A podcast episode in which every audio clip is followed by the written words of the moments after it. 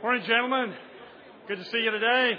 Happy Thanksgiving, happy Advent, happy Christmas, happy New Year, all the rest. Glad to have you today. Started to chill out down there a little bit. To put your coats on when you come to Amen now. Stumble in the dark. Guys, turn to, remember what book of the Bible we're studying? 1 Peter chapter 2.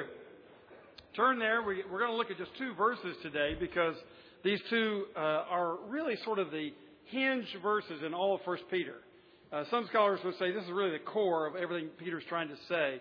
This certainly is the hinge verse in a certain way, going from what's been described about us to uh, what we ought to be. And you know, in the scriptures, often you find doctrinal statements first. That, that is, this is who you are, and then you find the commandments. This is what you're to be. In other words, you get the indicative first, and then the imperative. When we studied Romans, we saw it was Romans 1 through 11, the indicative, and then Romans 12 through 16, the imperative. When we study Ephesians, we find Ephesians 1 through 3 is the indicative, and Ephesians 4 through 6 is the imperative. And there's a certain sense, although both the commandments and the promises are, are fused in 1 Peter, that you do have a little bit of a turning point right here in verse 11. We're going to see that we get both the description of who we are and the commandment of what we're to be and in a summary fashion. So let's look at it. 1 Peter 2, 11 and 12.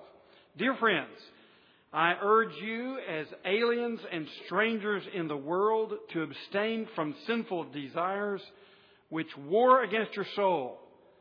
Live such good lives among the pagans that though they accuse you of doing wrong, they may see your good deeds and glorify God on the day He visits us.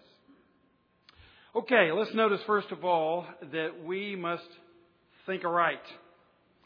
You got to think clearly if you're to be a Christian. If you're going to walk with Jesus, you've got to use your noggin.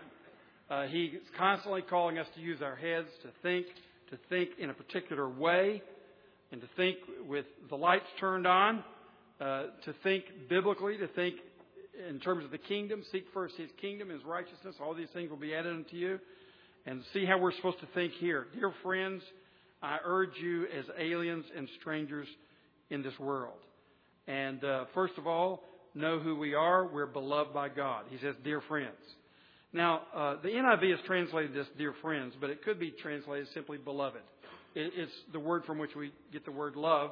It's uh, agapetoi here. It's the ones who are loved, the beloved. And uh, the NIV is suggesting, of course, in our translation, that Peter's saying, You're the ones I love. You're my dear friends. But it could just as easily be translated, and maybe even should, uh, I'm beginning to think, be translated loved by God or just beloved. Uh, the, the, most literal translation would just be, uh, those first two words would just be beloved. Uh, a word that uh, was more common some years ago in the church. But it's a wonderful word. You're loved. You're the beloved of God. And I believe actually that is what Peter is saying here. That the place you always have to start is with the love of God for you. That determines your behavior. Really, in one sense, it's that simple. How much do you believe God loves you? Some of you have or have had a really close relationship with your Father. Some of you not. But some of you have. And you really admire Him. And the last thing you'd do in the world is to besmirch your Father's reputation in any way. He gave you a gift of His last name, and the last thing you want to do is mess that one up because He loved you and because He gave Himself to you and because you, you just simply want to honor Him. And that's the starting point of that relationship is that you know you're loved by Him. Uh, that's certainly the way it is with God. He's given us His name. Uh, we're called Christians. If you follow Jesus, you're called a Christian, which means little Christ, Christianos, little Christ, little anointed one. You're just a little junior Jesus. But you've got his name. And the last thing you want to do is to ruin his reputation. It all really starts there. It's out of love. If we're motivated by fear or guilt or wanting to be good enough to be accepted, we're really thinking about ourselves. And the problem with moral perfectionism is that what people are really thinking about is not God. They're thinking about their own moral record.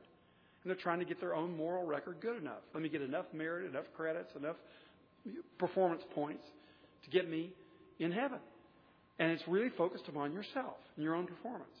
But notice that Peter challenges all of that. Says, Beloved, let's start there. know how much you're loved by God. If you look in John uh, 15, I've put here John 17, but let's look at John 15 and see how this works with the Lord Jesus Christ. Uh, he says uh, that uh, if the world hates you, keep in mind that it hated me first. This is John 15, 18. If you belong to the world, it would love you as its own. As you, as it is, you do not belong to the world, but I have chosen you out of the world. That is why the world hates you. Remember the words I spoke to you. No servant is greater than his master. If they persecuted me, they will persecute you also. And if you back up, you'll find in John 15 that he speaks of us as his friends. He says in verse 9, As the Father has loved me, so have I loved you. Now remain in my love. If you obey my commandments, you will remain in my love, just as I have obeyed my, my Father's commands and remain in his love. I have told you this so that my joy may be in you and that your joy may be complete. My command is this love each other as I have loved you. Greater love has no one than this that he lay down his life for his friends. You are my friends if you do what I command. I no longer call you servants because a servant does not know his master's business. Instead, I've called you friends. For everything that I learned from my Father, I've made known to you. You did not choose me, but I chose you and appointed you to go and bear fruit and so on. So he's saying, You are my friends. And we'll see as we discuss a little later on, when you're his friends, that also gets you into trouble. But it, it's the primary motivation for everything you do. And I just have to ask you a question this morning. Do you really believe down deep in your heart that God cherishes you and loves you? That He really values you?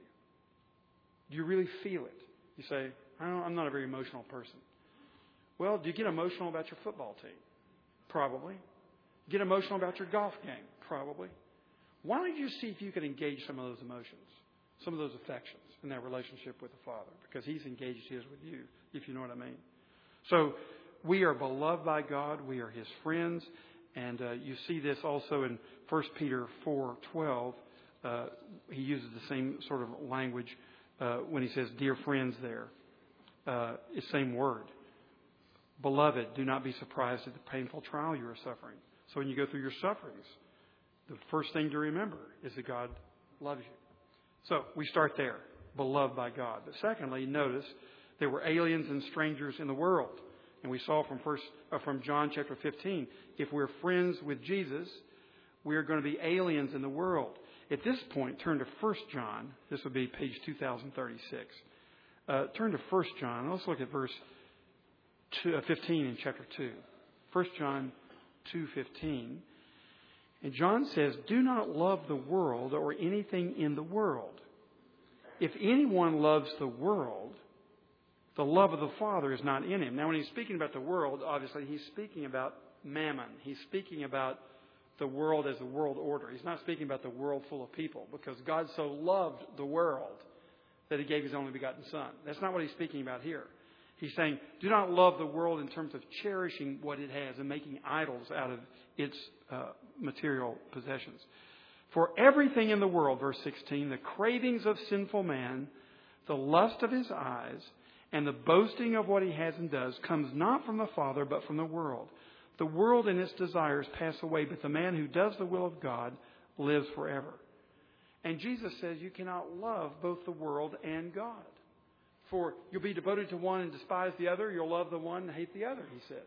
So you cannot love God and mammon. You cannot love God and the world. You have to make a decision. When you love God, that will make you an enemy of the world, an alien and a stranger.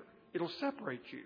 If you love the world, the same thing's going to happen with God. It will separate you from Him. You cannot have both. And, and I just see men all the time trying to, you know, get the most out of, get the best out of that life they can get, and they they, they make idols out of the, th- the cars they drive, and the clothes they wear, and the jobs they have, and the prestige and honor they have, and they they're also going to tag on being a nice Christian, and just kind of put a little book cover on the on the thing, dress it up. And what the Bible clearly says, you can't do that. You can see that if you're beloved by God, you're an alien and a stranger in this world. They go together. Your, your love for God and His love for, for you is what makes you an alien and a stranger. Now, in Genesis 23, this is said of Abraham. He's an alien and a stranger. And what is the context there? The context is he has no place to bury his wife. And he doesn't have a plot to bury her. He's an alien and a stranger. He doesn't own anything. And Peter is in some ways recalling that. He's saying, You're Abraham's. You've been called to a city. You've been called to a land of promise that you've not seen yet. And you're living among the pagans, but you're going to get up and go just like Abraham did. If you remember our study in Genesis, you get to the end of Genesis 11, and there is Abraham's genealogy. It's just full of moon god worshippers and sun god worshippers and all kinds of idolaters. And here God calls him right out of that world to go to the promised land. And Abram, eh, eh, you know, at a very old age, uh, 75 years of age, not that old, I'm sorry, guys, some of you are that old, old in the ancient world, uh, he gets up and he goes because he believed what he couldn't see. And what Peter is saying, you're Abraham's. What you can see is your bank account and your possessions and the things that, that you're tempted to make gods out of. You can see those things. But an Abraham, a child of Abraham, a son of Abraham, is one who gets up and leaves that as your primary purpose in life and goes for the city that God has prepared for you, and He has. A city beyond description. Revelation 21 22 gives it a good shot. But that's just a taste of what the real city is going to be like. And we're people who believe that. If you're a follower of Jesus Christ, you believe that. He's calling you to an eternal inheritance. And certainly we saw in 1 Peter 1 and 17 that we're called this over and over again. Peter is making this point over and over again. You're loved by God, which means you're called out of this world in a really clear sense. We appreciate all of God's gifts to us, but we do not make idols out of them. And we must forsake the things that would otherwise draw us away from God. Now you'll see that uh, this is characteristic of the entire Bible. Even in Psalm 39:12, we're told that we're aliens and strangers. And what's the point in that psalm? In that psalm is that we have a very short life. Life passes by very quickly. And the wise man understands this. Uh, if you know, uh, you know, it's, like th- th- this deal with these subprime mortgages. We're all wondering where's the bottom. I'll tell you what the wise companies are doing. They're writing off their, their losses right now. They're computing their losses and they're writing them off. And they're going to start living for the future. If you try to play the game that this is going to be all right and it's just going to go away and nobody will find out, the longer you play that game, the longer the disaster is going to continue. So you count your losses, write them off, get on with the long term. And when you've got a losing proposition, the worst thing you can do is to hang on to what you got. And gentlemen, your body in this life is a losing proposition. Why don't you write it off? Declare your losses and let's live for the long term. That's what a wise person does. And the long term is you're gonna this body's winding down. And look, I've been dealing with some of you guys for 13 years in this Bible study, and I can notice it already. You're winding down. Look at me. Somebody said, Wilson, would you stop losing weight? You're getting older every week. Every pound you lose, you're looking older and older. You, you can't win. If you're too fat and you lose weight, then you're going to look old. It's, the body is not going to hang on. It's, it's not a, a winning proposition. So what do you better do? You better declare your losses, and they're severe in this case. It's called death. Reconcile yourself to death and get ready for the long term. And make your investments where they really need to be made. That's just simple wisdom. You know, in the financial world, why don't you know in the in the spiritual realm? It's the same thing. I'm your preacher this morning. Listen to me. He's saying life is short. So let's live for eternal life and make your decisions here in view of that. That's what Psalm 39:12 is saying. And Peter is recalling all this Old Testament language. Aliens and strangers, aliens and strangers. Just get that in your head. You're an alien, you're a stranger. You have no citizenship here. You have a passport, but you have no citizenship here. You're passing through. If there's one thing that can be said about the Puritans who largely founded this country uh, back in the 17th century, is that they were, they were pilgrims. They, they, and they saw themselves as spiritual pilgrims. They saw themselves as passing through life. And look how effective they were. Look, look at the American ethos. And they were only 15% of the population in New England. It was only 15% Christian. These Puritans were not the, the, the, the dominant uh, demographic force. 15%. And look what sort of ethos was established in this country through their mentality of passing through this life and not grabbing for all the gusto you can get, not saying, I'm only going around once. No, I'm not going around at all. I'm going through. That was the mentality that built a, an institution and built a society, built a nation. I just say to you, I think this is a very effective way to live. And Peter is saying it over again aliens and strangers, aliens and strangers. And we need to figure out what that means in our lives.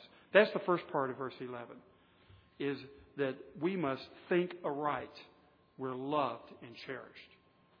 We are not loved and cherished by this world. We are loved and cherished by God. So get your focus on the one who loves you. Remember who brought you to this dance. Remember who really loves you. Remember who's going to get you through it.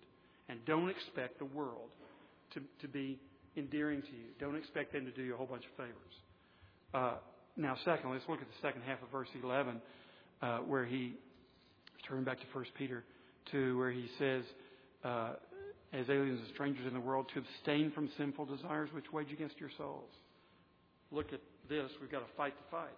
There's a fight to be fought in this world. If the world doesn't really love us, if there's no real deep affection and commitment and covenant bonding between us and this world, then you can expect animosity. You can expect conflict, and you're going to get it if you're living wisely, because the world is going to oppose your heavenly mindedness and your love for God. So you're going to have to fight the fight. But followers of Jesus are warriors. They're not wimps. They're warriors. So put the armor on. Get ready to fight. Well, who's the enemy? Well, first of all, the enemy is inside you. Now, we have several enemies. The world is our enemy. We've already seen that. We know the devil is our enemy. We'll deal with him later. But here, the Apostle Peter is particularly dealing with the enemy that is inside of you. You say, inside of me? You know, inside of me? Got a fifth column. Got an internal traitor. Yeah, kind of. He says, abstain from sinful desires. And this, literally, it would be translated the desires of the flesh. And this is what John says that, we just read a moment ago. Uh, the, the, the, three things the lust of the flesh, literally, the lust of the eyes, uh, and um, what did I leave out? The pride of life. The lust of the flesh, lust of the eyes, and the pride of life. Here it's the lust of the flesh. It's the desires of the flesh. This is an enemy to you. Now, it used to be when you weren't a Christian, and some of you here oh, perhaps have not given your lives to Christ yet. Let me tell you something about your flesh. Your flesh is basically controlling your life. Your flesh is trying to grab for all the gusto. That's what flesh does. That's what human flesh does. Now, when we say flesh, we don't just really mean this, although it's kind of a, this is kind of a sacrament of what I'm talking about. Your external flesh is kind of a symbol of what I'm talking about. What Paul means and what Peter means when they talk about flesh is the general orientation of your life. And since the fall in the Garden of Eden, that general orientation has turned selfish. Rather than serving God, we tend to serve ourselves. And it's very destructive. And you can see how destructive in the Garden of Eden. Adam takes an apple from Eve, and the apple looks good. It looks good. And in, in, in, a real sense, it is good. God made it. But it's not good to eat it because God said, don't eat it. It's like looking at a woman who's not your wife. And you can say, she's beautiful. Fine. God made her. She's, she's good. She's beautiful. But then when you desire to have sexual relations with her, now you're lusting after something that doesn't belong to you, and that's bad. So a good thing becomes an evil thing when you desire it for a selfish purpose, and it's destructive. It's destructive for you and for that woman. It's amazing how destructive sin is. We'll see in just a moment. But it's, it's what we desire out of this world. Now, since the fall, of Adam and Eve, the things we desire are often self destructive. Before Adam and Eve fell and took of the apple of the knowledge of, or the fruit of the knowledge of good and evil, the things they desired were good for them. And when we get to heaven, the things we desire, everything we want is good for us. So you can have whatever you want. All of your lusts will be completely satisfied because you will be lusting after things that are glorifying to God and good for yourself. That's going to be someday, huh? But now, not so. Our basic orientation uh, before we meet Jesus Christ is one of fallenness. We desire things that God did not intend for us to have. He's commanded us not to take them. We want to take them anyway. We take them to our own destruction and sometimes the destruction of people around us. That's the flesh. Now, what happens when you give your life to Jesus Christ? We're told that you become a new man. The old man is put to death. He's out of here. So your control center, your headquarters, is completely changed. There's a change out. So the old man goes out, the new man comes in. You say, oh, good, problem solved. I shouldn't have any problems with sexual lust anymore. Or greed. Or pride. Because I got a new man now. No, here's what Paul says in Romans 7. You have, he says, in the members of your body. It's kind of like it's in your extremities now. It's not in headquarters. It's not controlling your heart. It's in your extremities. He says, like in the members of your body. You have what we call indwelling sin or residual sin. It's called the flesh. And so you're still fighting a battle. It's in retreat. He doesn't have headquarters. He hasn't raised up the flag. You've still, you've got, you know, the Jesus flag raised up and you're in charge of headquarters, but you've got all these skirmishes all over the place. And it's life or death. It's a battle. And these skirmishes are serious. So this is the flesh that we have an enemy inside of us. if you're if you've given your life to Christ, it's not in headquarters, but it's it's around the perimeters always. You can put it into retreat, but you're not going to kill it until you get home. And then Jesus Christ is going to kill it for you. And that's when we'll be completely sanctified and purged and made whole the way we were meant to be. So you have this enemy inside of us. It was interesting. I don't know if you've seen Time Magazine this week. Any of you seen that? Uh, no? Um, yeah, a few of you. And uh, the question is, you know, good and evil, where did it come from? Or what do we do about good and evil on the front cover? So this is interesting. You know, since, you know, us amen guys will be talking about this Thursday morning.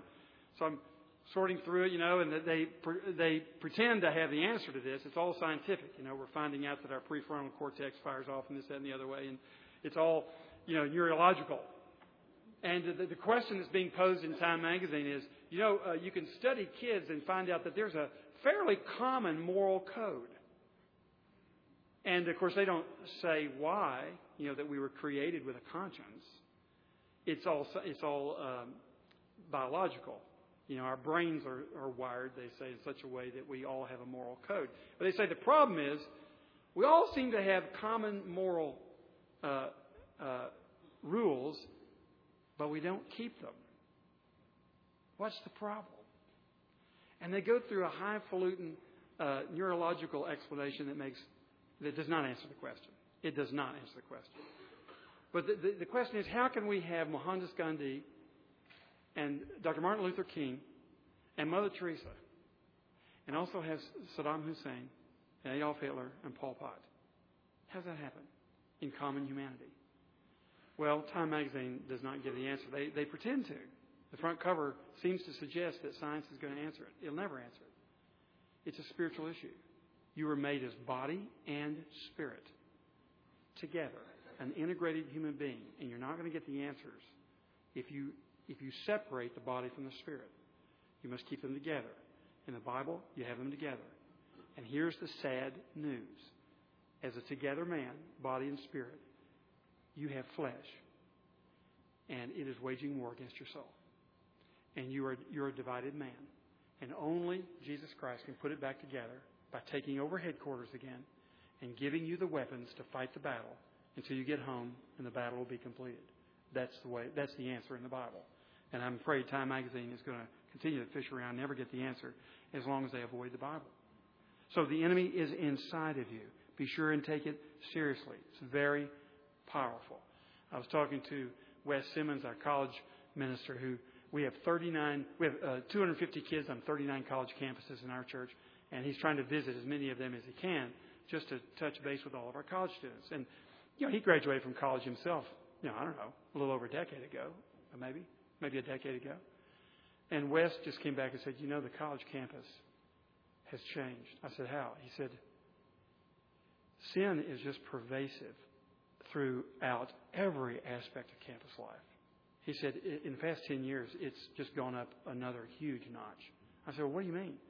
He said, well, I just go to the classroom. And uh, the professor finds out that I'm there and that I'm a pastor, and he just launches on an anti Christian tirade and asked me questions in public, which, of course, I was very glad he did. Gave me an opportunity to, to witness. But just an animosity in so many of the classrooms. And he said, just the sexual behavior. It, almost as soon as you step in onto the campus, it's just another world of sexual lust. It's just pervasive. And the drinking is completely out of control. Uh, don't mean to be scaring all of us who have kids on college campuses, but I do mean to be enlightening us that you know, you open, you, you give the nose of that camel access to your tent. Pretty soon that camel is going to be sleeping in your tent. And sin is very aggressive. It's very powerful. And it's very destructive. And uh, you can see B, the enemy is aggressive. It says here, he, the enemy wages war against your soul. You say, how can this be? This is my own self. It's my own flesh. Why would it be waging war against me? Gentlemen, some of you have cancer. Let me ask you, what is cancer? Cancer is your body waging war against your body. It's exactly what cancer is. And I'm telling you, this is cancer. And we all have it. And you need to take it more seriously than you do your physical cancer. Physical cancer can only kill you in this life. I'm sorry, I know that's a big deal, but uh, it's only in this life. This spiritual cancer can take you down forever unless you take it seriously. You have a new headquarters, don't give up the new headquarters. You have weapons to fight, fight. Look in Ephesians 6, you'll find all kinds of weapons. You got a sword called the Word of God. Use it. It's your only offensive weapon. You've got a breastplate. You've got a shield. You've got a helmet. You've got shoes. You've got a belt of truth.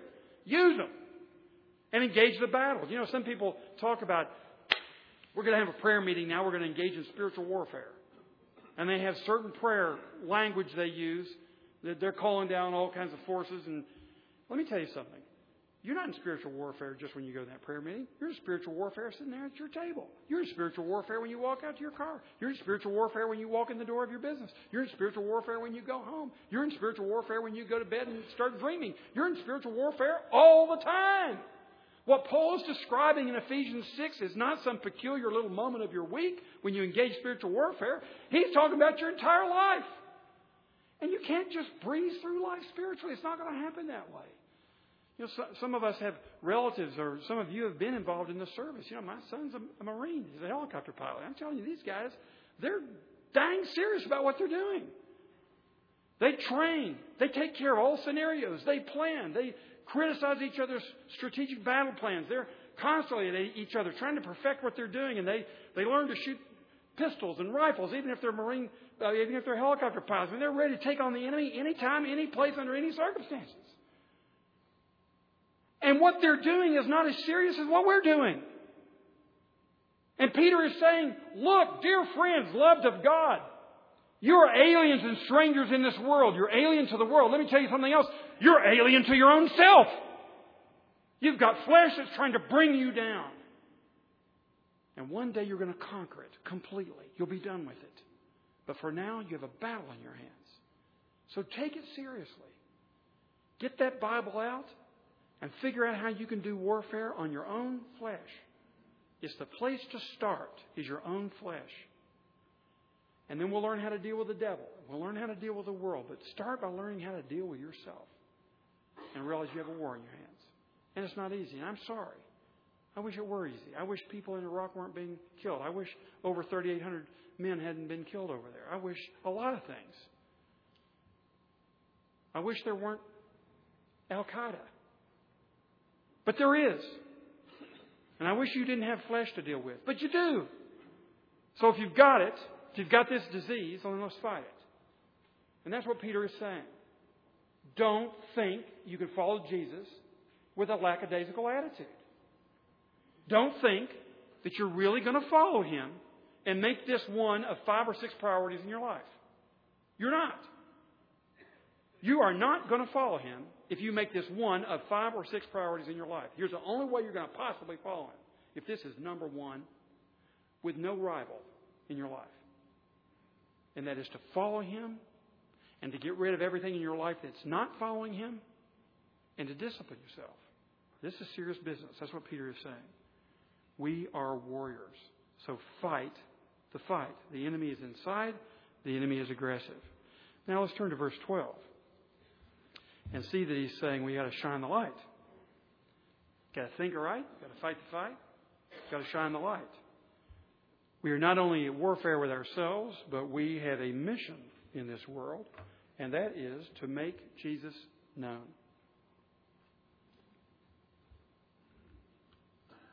By shining the light. Live such good lives among the pagans. This word good is also translated beautiful, attractive,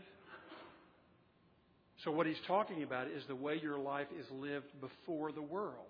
So, on one hand, the world is opposing you, but you're doing something good for the world in return. The world is trying to suck you in to its self destruction and darkness and misery, and you're trying to allure the world or the people in the world into the life of Jesus Christ. How are you going to do that? You're going to live a life. Now, gentlemen, obviously, I'm a preacher, so I believe in preaching. I'm a teacher, I believe in teaching. Some of you are teachers. We believe in communicating the truth, don't we? And if you're in business, uh, you're a teacher. If you're a good businessman, if you're a good executive, good manager, you're teaching all the time. Certainly, we believe in teaching. But you know as well as I do, the most important way in which you communicate the core values of your life or your business or of your religion is the way you live it. That's what everybody notices. It's the way you live. We all say that. That's the loudest sermon you preach is the one without words. That's no excuse for having no words. Because if you have no words, you're not interpreting your life correctly. Words interpret why you do what you do. The gospel that I preach ought to interpret why I live the way I live. But I need to live a way that would cause anybody else who's looking on, who's not a Christian, to say, you know, that's a different way to live. That's interesting. And they might even say, no, that, that seems to be an attractive way to live. That's exactly what Peter is saying you should do. You've got to live your life so that it is an example to other people. Before you ever start talking to someone about Jesus Christ, you've got to ask yourself this question. If they come to Jesus Christ, can I say to them, just, just copy me? You feel comfortable with that? You say, well, I'd never say that. Wouldn't that be prideful? I'd never say that because, after all, I'm not perfect. How could I tell them to copy me? Do you realize Paul said it seven times in his letters? Imitate me, imitate me, imitate me. Do as I do. Says it over and over again.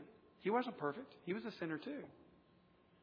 But he was genuinely, repentantly following Jesus Christ. And that's the reason he could say on one occasion, Imitate me as I imitate Christ. All I can do is seek to imitate Christ. But I'm to do it in such a way and closely enough that if you'll just follow me and do what I do, you're going to meet him because I'm right behind him. You're going to get to know him. If you get to know me, you're going to get to know him. Gentlemen, this is the way you live your life.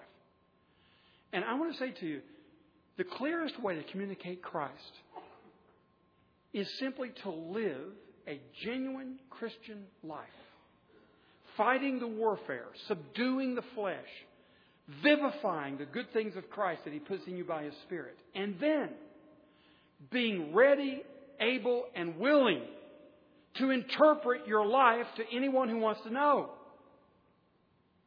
For example, if you take your whole life, you've got your financial life, your social life, your intellectual life, your emotional life, your recreational life, your family life, your religious life, whatever you want to call it, you got all in there. All of it centers on Christ. Every piece of the pie focuses on Jesus Christ. And the key to every area of your life is clearly following Christ. Because whether it's your social life, your emotional life, your intellectual life, whatever it is, you have to subdue the flesh in every one of those areas. And you have to bring to life Christ in every one of those areas, including your recreational life.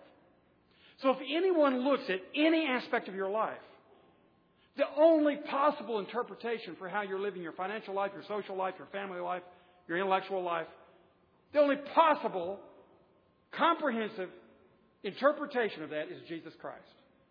There's a man who's taking Jesus Christ seriously. The only comprehensible explanation for every area of your life is Jesus Christ. Therefore, if I'm talking to a friend who's not a Christian, maybe some of you, and you've got a problem in your life, let's say it's in marriage. Well, my marriage is not perfect, but my trajectory in my marriage can only be explained by Jesus Christ. So if I start talking to you about marriage and you say, Well, Wilson, how do you do it? I say, Well, this is the way I do it. You say, Why do you do it that way? Thank you for asking.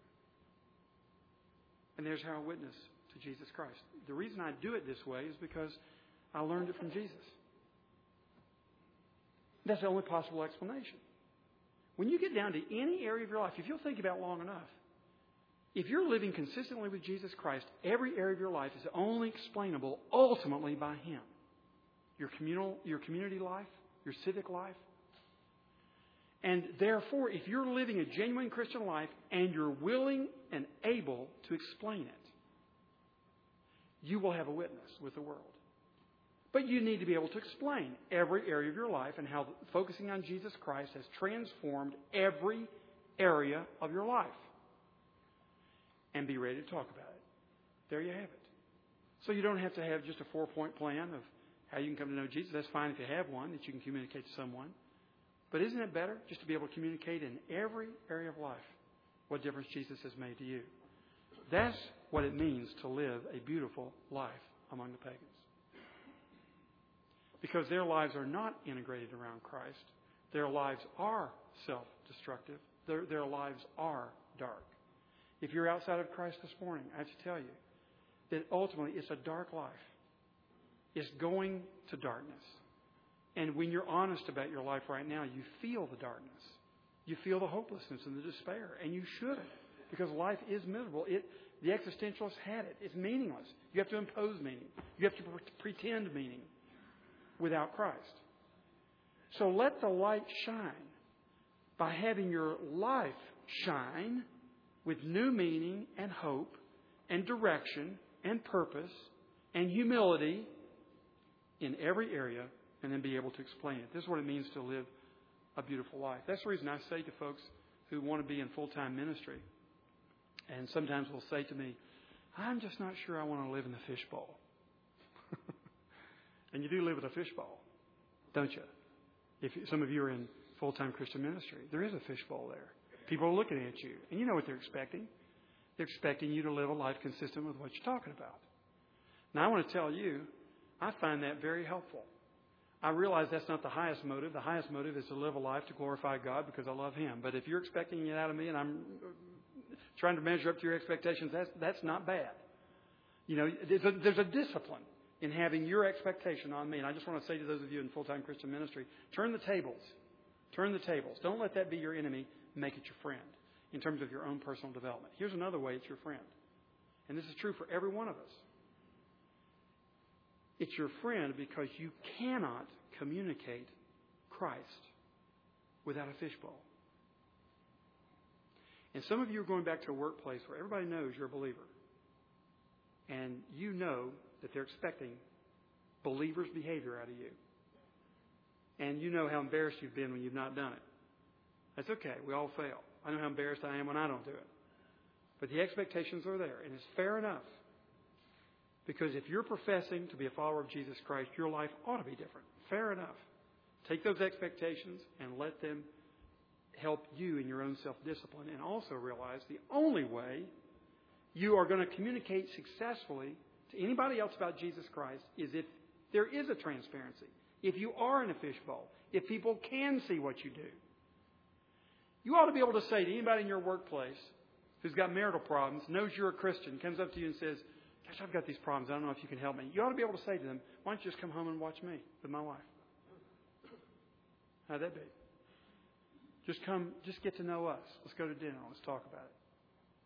They ought to be able simply to observe it. In other words, what I'm saying to you is, you cannot communicate Christ without a fishbowl.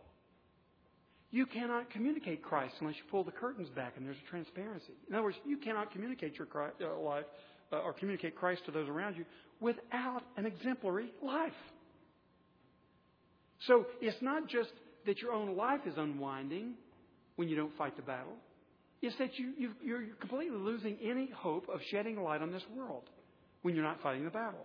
So live such good lives among the pagans. Number one, that unbelievers, although they'll falsely accuse you, unbelievers will falsely accuse you. They'll say ugly things about you. That things like this. You sure are narrow minded.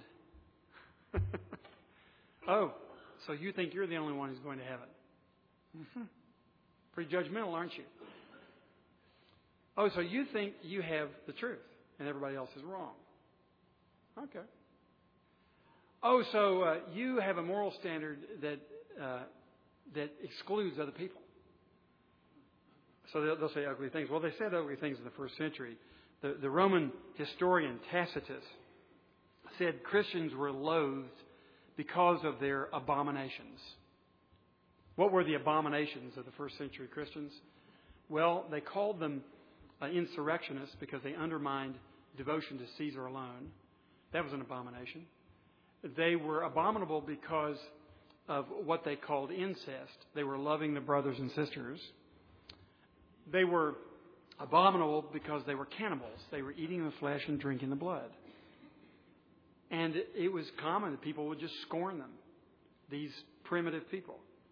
Uh, Suetonius, another uh, early author, Roman author, was, was approving Nero's persecutions against the Christians because he said they're a class of people animated by a novel and mischievous superstition. So they called the Christians superstitious. Well, you know, it's always been that way. And Jesus predicted this, as we saw. So, hey, look, if Peter is reminding us that we're aliens and strangers in the world, don't, don't get surprised when the world treats you like an alien and a stranger. Who is this strange alien person from another planet who doesn't really know anything about life? That's what you should expect. So when you're shining the light, don't expect everyone to say, Oh man, thank you for turning on the light. It was so dark in here. Whew, I couldn't see a thing. Thank you so much. Where's that light switch? No, that's not what you're going to get. They will falsely accuse you. And don't let that throw you off track. And if you're not willing, if you're not willing to fight that battle, you're not going to make it. Because when you follow Jesus Christ, you're following one who is opposed by the world, and you're going to get it. And when you look at the disciples, the 12 disciples, you know that all of them, except for John, died a martyr's death. So don't expect a whole lot different. But B, unbelievers will see your good deeds. They will see it. Others must be able to observe your life, and they will observe it. You can't fake it, and you mustn't try.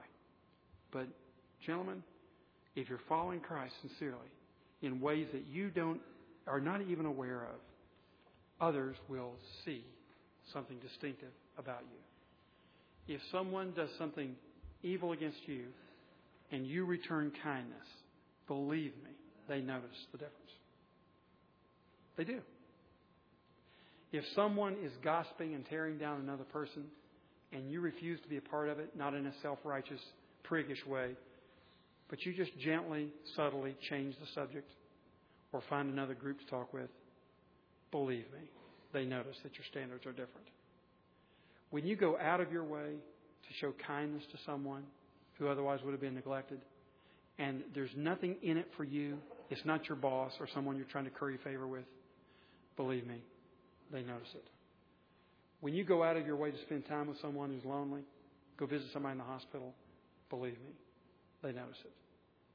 So, no matter how much is piled upon you in terms of opposition from the world, they will see your good deeds. And they must see them. You'll notice in chapter 3 that in verses 1 and 2, it's true even with wives. Peter gives wives this advice. When your husband is disobedient, when he's gone the way of the world, what do you do? Win him without a word. Everybody says, hey, man, I vote for that one. but it works, doesn't it? And he says, he says here, by your chaste and reverent behavior, win him without a word. A woman who's married to you has a very powerful weapon. Two weapons, actually a godly life and prayer. Let me tell you something Jesus is her friend. so you be in trouble if you're messing with her. When she lives a godly life, which confirms who she is, and you're seeing in her the very evidence of Jesus Christ, and she's talking to her Savior about you, you're probably going to change. That's what Peter is saying. So the power of a godly example is enormous.